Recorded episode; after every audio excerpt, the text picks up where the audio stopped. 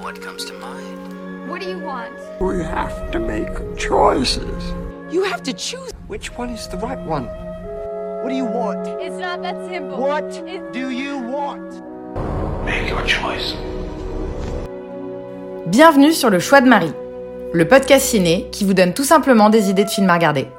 Sans spoiler ni prétention, je partage chaque semaine avec vous les films que j'ai vus pour faciliter votre dilemme du On regarde quoi? Bonsoir, bonsoir et bienvenue dans ce 15e épisode du Choix de Marie. J'espère que vous allez bien. La course aux Oscars continue de mon côté. Je suis toujours en train d'avancer sur ma to-do avant la cérémonie qui aura lieu dans deux semaines. Du coup, au programme de cet épisode assez chargé, un drame, Sound of Metal, un petit mot sur les courts-métrages d'animation nominés aux Oscars, un duo de documentaires overbadant Cowspiracy et Seaspiracy, le blockbuster de l'année Godzilla vs Kong et un drame policier pour terminer The White Tiger. J'ai regardé cette semaine en premier le multi-nominé Sound of Metal, film coécrit et réalisé par Darius Marder en 2019. On lui devait déjà le scénar de The Place Beyond the Pine que j'avais bien aimé. Et bien ici, il raconte l'histoire de Ruben et Lou qui forment un couple de métalleux vivant en marge des villes dans une caravane. Ils sillonnent les États-Unis pour y donner des concerts, elle derrière le micro et lui derrière sa batterie. Un jour, Ruben se réveille et n'entend plus qu'un faible bourdonnement. Le diagnostic du médecin tombe, il sera bientôt totalement sourd. Le batteur est anéanti et tombe peu à peu dans la dépression et ses anciennes addictions. Le couple est naturellement mis à l'épreuve et va devoir prendre des décisions pour faire face à cette situation. J'ai été bluffé par la façon dont le réal observe avec acuité et douceur le quotidien désormais chamboulé de Ruben. C'est vraiment impressionnant d'arriver à mettre le spectateur dans une situation aussi inconfortable. Et en fait, un peu comme devant The Father où j'avais l'impression de devenir folle, j'ai eu ici, le temps de deux heures, la sensation de ne plus entendre correctement et je peux vous assurer que ça n'a rien d'agréable. Du coup, je crois qu'on ne peut que saluer le travail de l'ingé son Nicolas Becker, qui a quand même à son actif, entre autres, Gravity et Premier Contact, qui sont deux films de science-fiction au son, assez époustouflants. Euh, donc euh, Nicolas Becker qui élabore ici un paysage sonore incroyable, donnant à entendre ou plutôt en fait à percevoir ce qui est vécu par Ruben, le silence dans sa tête, sa réalité qui s'altère, une envie de tout casser, mais aussi une résilience face à une situation dont il devra malgré tout tirer le meilleur. Si le scénario de ce film reste plus ou moins prévisible sans jamais vraiment chercher à nous surprendre, Riz Ahmed est là pour le transcender grâce à une interprétation intense et fiévreuse qui balaie tout sur son passage.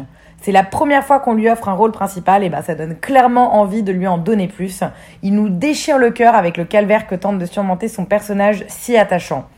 Et j'ai par ailleurs été très impressionnée également par Paul Rassi, qui joue, le, Joe, le gérant du centre pour euh, sourds et addicts dans lequel Ruben va aller. Il est excellent en mentor, aussi grave que bienveillant. On repère ainsi un, étonnant, un étonnant talent, pardon, et ce près de 40 ans après le début de sa carrière. C'est vraiment dingue car ce type n'a eu que des mini-rôles depuis des décennies au ciné ou à la télé, et il se retrouve aujourd'hui à 72 ans, nommé aux Oscars, ça fait rêver. Il est né dans une famille de sourds et en fait, il pense que c'est ça qui l'a aidé à très bien appréhender ce rôle. En somme, c'est un film que je recommande chaudement pour les performances des acteurs, mais aussi et surtout pour la prouesse technique sonore.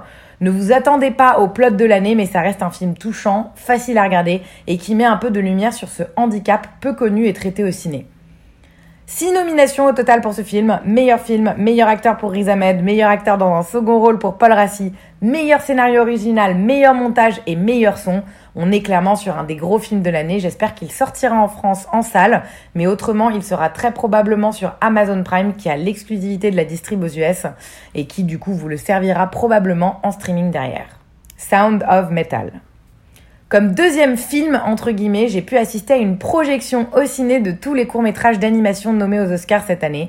Je vais passer rapidement dessus car ils sont parfois partagés en ligne et vous pourrez donc peut-être en voir si ça vous intéresse. On commence avec Burrow, un court-métrage animé Pixar qui raconte l'histoire d'un petit lapin qui vit sous terre et qui tente d'aménager son chez lui en harmonie avec ceux de ses voisins, des taupes, hérissons, souris ou encore grenouilles. Borough veut dire terrier en anglais et c'est aussi un jeu de mots avec boroughs qui signifie quartier, arrondissement. Vous vous en doutez bien, nous sommes sur une fable sur l'entraide et la tolérance que nous offre ici Pixar dans ce court métrage très mignon qui devait en fait initialement être diffusé pardon, avant Soul si on avait pu le voir au ciné et donc vous pouvez le retrouver sur Disney ⁇ si ça, si ça vous dit, c'était donc Borough. Les Français sont également présents euh, pour ce deuxième court métrage avec Genius Loki, réalisé par Adrien Mérigot. On suit en fait le personnage de Renée, une jeune femme solitaire qui perçoit une forme d'harmonie dans le chaos de la nuit. C'est un court métrage un peu perché et un peu trop expérimental à mon goût, mais il sort clairement du lot visuellement avec un style de dessin vraiment unique. Impossible en revanche de vous le trouver en ligne, je suis désolée. On enchaîne avec euh, le troisième court métrage qui s'appelle If Anything Happens, I Love You, en provenance des US, qui met en scène un couple de parents en période de deuil, luttant après la perte de leur fille lors d'une fusillade à l'école. C'est une jolie histoire, bien évidemment très engagée, mais qui est surtout racontée de façon très poétique, avec des dessins assez minimalistes, mais très évocateurs. J'ai beaucoup aimé et c'est Netflix qui l'a produit, donc vous pouvez aller sur cette plateforme pour le voir. If Anything Happens, I Love You. Ensuite, on a Opéra, du réal américo-coréen Eric Ho, qui nous dresse un portrait non narratif, tout en images animées, de notre humanité. La religion, la lutte des classes, le racisme, la guerre, aucun sujet n'est épargné dans cette fresque en mouvement qui tourne en boucle. C'est assez intéressant, il se passe plein de choses au fur et à mesure que l'on découvre les rouages de la machine. Et en fait, il se passe presque trop de choses. J'aurais presque eu envie d'avoir plus de temps pour me concentrer sur les images et de bien voir ce qu'il s'y passait. J'ai trouvé que ça allait un peu trop vite. Si vous le trouvez, faites-moi signe car j'ai vraiment envie de le revoir. J'ai pas réussi à vous le trouver en ligne. Et on termine avec Yes People, mon favori je crois, un court métrage islandais qui nous offre un mélange éclectique de résidents au sein d'un même immeuble qui ont chacun leur galère, le réveil au matin. C'est drôle, c'est tragique, c'est juste, c'est beau. J'ai vraiment beaucoup aimé ce film qui donne une vision très authentique des gens de manière générale. Et alors lui, pour le coup, Good News, je le trouve en ligne. Il suffit que vous tapiez le nom Yes People sur YouTube et sur Vimeo qui vous le propose. Ça dure 8 minutes 30, donc offrez-vous ce petit goodie s'il vous plaît. Voilà, voilà pour les courts-métrages d'animation et pour les classiques, j'entends par là euh, pas d'animation. Euh, je vais pouvoir assister en fait la semaine prochaine à une projection privée du film palestinien The Present en présence de, la Réal, pardon. Donc je pourrais vous faire un retour dessus dans l'épisode du dimanche 18. J'essaierai également de voir les autres euh, d'une façon ou d'une autre. Affaire à suivre pour le moment. J'ai fait ensuite un petit aparté Oscar dans ma semaine en regardant deux docus bien badants produit par Kip Anderson. C'est un metteur en scène activiste assez connu aux US qui cherche à influencer à la baisse, bien sûr, la consommation de produits animaux aux États-Unis. Et je crois en fait que ça me pend au nez le véganisme, surtout ici, vu que je sais pas trop comment les élevages fonctionnent, quelles sont les règles. Et je cherche en fait le docu qui va me faire basculer. Il, semble que me semble pardon, que j'avais déjà vu euh, Cowspiracy en 2015 à sa sortie, ce qui m'a donné envie de regarder Seaspiracy qui vient d'être dispo sur Netflix. On suit Ali Tabrizi, un réalisateur euh, anglais fasciné par les écosystèmes océaniques, et en enquêtant sur le mal infligé par les humains aux espèces marines, il met au jour l'impitoyable industrie des produits de la mer. Le résultat donne Seaspiracy, un docu qui permet d'ouvrir les yeux sur la grosse machine derrière nos crevettes et notre saumon bio. Il se base sur des faits et nous questionne là où ça fait mal. Bien rythmé, c'est choquant et ça donne véritablement envie d'arrêter le poisson, moi qui me rassurais un peu en pensant que c'était mieux que la viande. On pourrait juste lui reprocher d'utiliser parfois une mise en scène un peu trop film catastrophe, mais je crois que pour une fois, c'est justifié. J'ai enchaîné en fait derrière en rematant Cowspiracy du coup, euh, même délire mais sur l'industrie du bœuf et des produits laitiers que j'ai déjà quasiment éliminé de mon alimentation, euh, tant pour des raisons écologiques que de santé. Et ce docu-là, euh, explore l'impact de l'agriculture animale sur l'environnement et interroge les positions des associations environnementales sur cette question. C'est bien badant aussi, surtout lorsqu'on constate que c'est quasiment impossible d'être correctement renseigné sur le sujet. Même les assos sont un peu dans le, dans le truc, dans le coup. Euh, voilà, donc un, un, documentaire percutant et à nouveau, ça donne envie de passer le cap. Et c'est là où je veux en venir en fait avec ces deux films, c'est que je me considère quand même comme assez écolo, j'essaye de consommer peu, pas mal d'occasions, et j'ai surtout arrêté de manger quasiment de la viande, mais il y a quelque chose qui m'empêche de basculer du côté full végé et je sais pas trop quoi. Les gens, et moi y compris, euh, se soucient du plastique dans les océans, de l'huile de palme qui prive les orangs-outans de leurs habitats, de la déforestation, du réchauffement climatique, de l'augmentation du CO2, mais en fait, Le problème ne vient pas réellement des pailles en plastique, du Nutella et de nos week-ends euh, de 4 jours en Europe, mais il y a un réel souci avec notre surconsommation de produits animaux. Mais quand on nous dit de prendre nos responsabilités en main par un changement d'alimentation, on crie à l'extrémisme et à la propagande. Bref, j'ai pas forcément envie de me lancer dans un débat, mais voilà ce que m'a inspiré la visualisation de ces deux docus. Ça me fait bien bader et j'aimerais vraiment réussir à passer le cap. Je crois qu'en fait, j'ai trop peur d'être cataloguée comme chiante. La nana infernale qu'on veut plus inviter nulle part parce qu'elle mange pas de raclette, elle refuse de tatiquer à l'apéro. On en revient en fait un peu euh, aux peurs de l'abandon et du rejet qu'on a tous bien présentes quelque part à l'intérieur de nous et ça m'emmerde un peu d'admettre que je me retrouve soumise à ce genre de croyances qui sont un peu débiles. Mais bon, c'est pas un podcast de psycho ou d'écologie, donc je vais m'arrêter là, mais voilà, ça m'interroge et je voulais simplement partager avec vous mon ressenti suite à ces deux docus que je vous conseille si la question écologique et euh, voilà, végétarienne, véganisme vous intéresse. Euh, ils sont tous les deux dispo sur Netflix, Cowspiracy et Seaspiracy. J'ai prolongé un peu la pause Oscar en matant probablement ce qui est le film le plus anti-Oscar du monde. J'ai été voir Godzilla vs Kong qui vient de sortir au ciné ici. Il a été réalisé par Adam Wingard, un réalisateur américain de 38 ans, donc assez jeune, euh, qui est quand même plutôt successful. On lui devait déjà le très bon You're Next et l'adaptation ciné du manga Death Note. Au niveau du cast, on reprend les mêmes acteurs que ceux des précédents films des franchises, notamment Alex Skarsgård, Kyle Chandler et Millie Bobby Brown. Au niveau du plot, 5 ans ont passé depuis les événements qui ont vu Godzilla triompher et devenir le nouveau roi des monstres. Cependant, alors que la réapparition des titans donnait des résultats bénéfiques pour la planète, il semble se retourner contre l'humanité et détruit tout sur son passage. Dépassé par les événements, les autorités décident de faire appel à Kong, l'unique titan restant qui ne soit pas soumis à Godzilla. Ce dernier est donc forcé par les humains et représente aujourd'hui le dernier espoir de l'humanité. Il va devoir embrasser l'héritage de son espèce en affrontant Godzilla. Cependant, il y a également Mechagodzilla, une sorte de doppelganger robotique de Godzilla qui semble se mouvoir, décidé à éradiquer les titans. Rien que d'écrire le synopsis, ça me fatigue. Je comprends limite rien à ce que j'ai écrit alors que j'ai vu le film, donc je n'imagine même pas l'effet que ça peut vous faire. Je pense sincèrement ne pas être la bonne personne pour vous parler de ce film. J'ai détesté, je me suis ennuyée, je me suis sentie bête parce que j'avais l'impression d'être perdue et de ne rien comprendre au film. C'est probablement dû au fait que j'étais pas forcément bien à jour avec les productions précédentes. Bref, c'était juste un moment pénible à passer. J'ai discuté avec deux amis cinéphiles qui sont un peu plus cléments que moi sur ce genre de, production et ils l'ont trouvé pas mal. Donc j'ai pas forcément envie de, descendre ce film. Je pense simplement que je suis pas le bon public et que je considère en fait ce genre de film comme appel du cinéma. Je crois qu'en fait, quand on, quand on va au ciné, on signe une forme de contrat virtuel. On connaît l'état d'esprit du réel, on accepte qu'on va voir des choses qui ne sont pas réelles.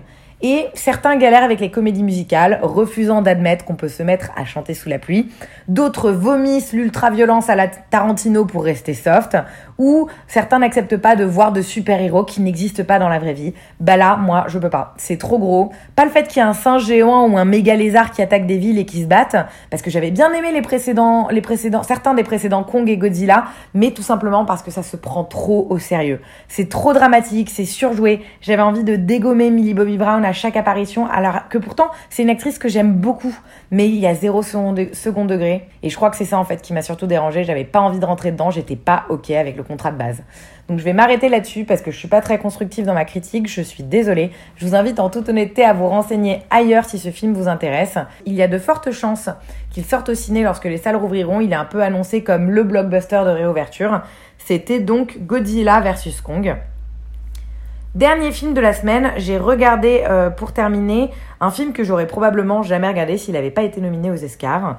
La production américo-indienne The White Tiger, sortie en janvier 2021 sur Netflix.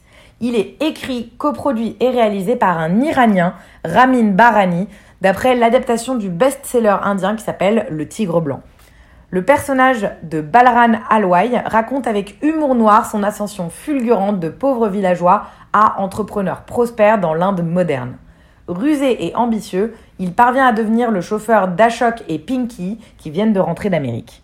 La société l'ayant initialement formé à une unique fonction, celle de servir, Balram se rend indispensable aux yeux de ses riches maîtres jusqu'au jour où un incident va venir bouleverser leur vie.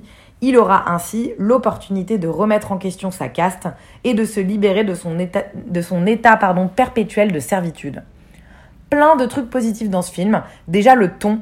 Le personnage de Balram a beaucoup d'humour et de recul lorsqu'il raconte son récit, avec un sourire et surtout un optimisme communicatif dans sa condition de domestique. Il prouve une résilience dans son désir de s'en sortir malgré un destin qui ne lui fait clairement pas de cadeaux et des patrons méprisants. C'est plutôt cool comme thème, je trouve, et original de traiter ce sujet de façon comique. On se prend vite au jeu. Notons, soit dit en passant, la très bonne performance d'Adarsh Gourav, jusque-là connu uniquement à Bollywood, qui rend son personnage vraiment super réaliste. Ensuite, j'ai quand même trouvé le plot intéressant avec des scènes bien pensées et donnant un tout plutôt pertinent sur l'enchaînement des événements et la morale de l'histoire. Je pense que le livre doit vraiment être super, une jolie success story, originale et pas larmoyante, ça change clairement de ce qu'on a l'habitude de voir. Malheureusement, le film met longtemps, très longtemps à démarrer. Le fameux incident n'arrive qu'au bout d'une heure de film alors que c'est un peu l'élément dramatique qui vient bousculer l'intrigue et faire bouger les choses. Et du coup, plus on se rapproche de la fin, plus tout s'accélère pour finir avec une fin bâclée et franchement peu cohérente vu que ça s'enchaîne trop vite. Le film se perd un peu en chemin selon moi au moment où il aurait justement dû devenir hyper prenant et c'est vraiment dommage. Et la magie du début disparaît en fait également parce que sur cette dernière heure, on sent qu'il s'agit d'une adaptation littéraire et que le réal est en train d'expédier la fin de son film, d'omettre des détails du roman et de rendre son personnage presque antipathique. Le ton humoristique passe beaucoup moins bien, je trouve, sur la dernière demi-heure. Certains parlent du nouveau Slumdog Millionnaire, on en est quand même bien loin pour moi et je garderai plutôt un mauvais souvenir de ce film qui m'a franchement gonflé sur la deuxième partie. Il est nommé cette année pour meilleur scénario adapté aux Oscars, clairement pas justifié pour moi face à un The Father par exemple. On verra bien ce que l'Académie sacrera gagnant, mais de mon côté, je vous déconseille White Tiger, sauf si vous avez vraiment fini Netflix et que vous n'avez plus rien à vous mettre sous la dent. Et voilà pour cet épisode, nous sommes à deux semaines des Oscars, je suis surexcitée, mais confiante de pouvoir voir euh, les quelques films qu'il me reste sur 15 jours. Je vous embrasse et je vous souhaite un très bon dimanche. Merci de votre écoute.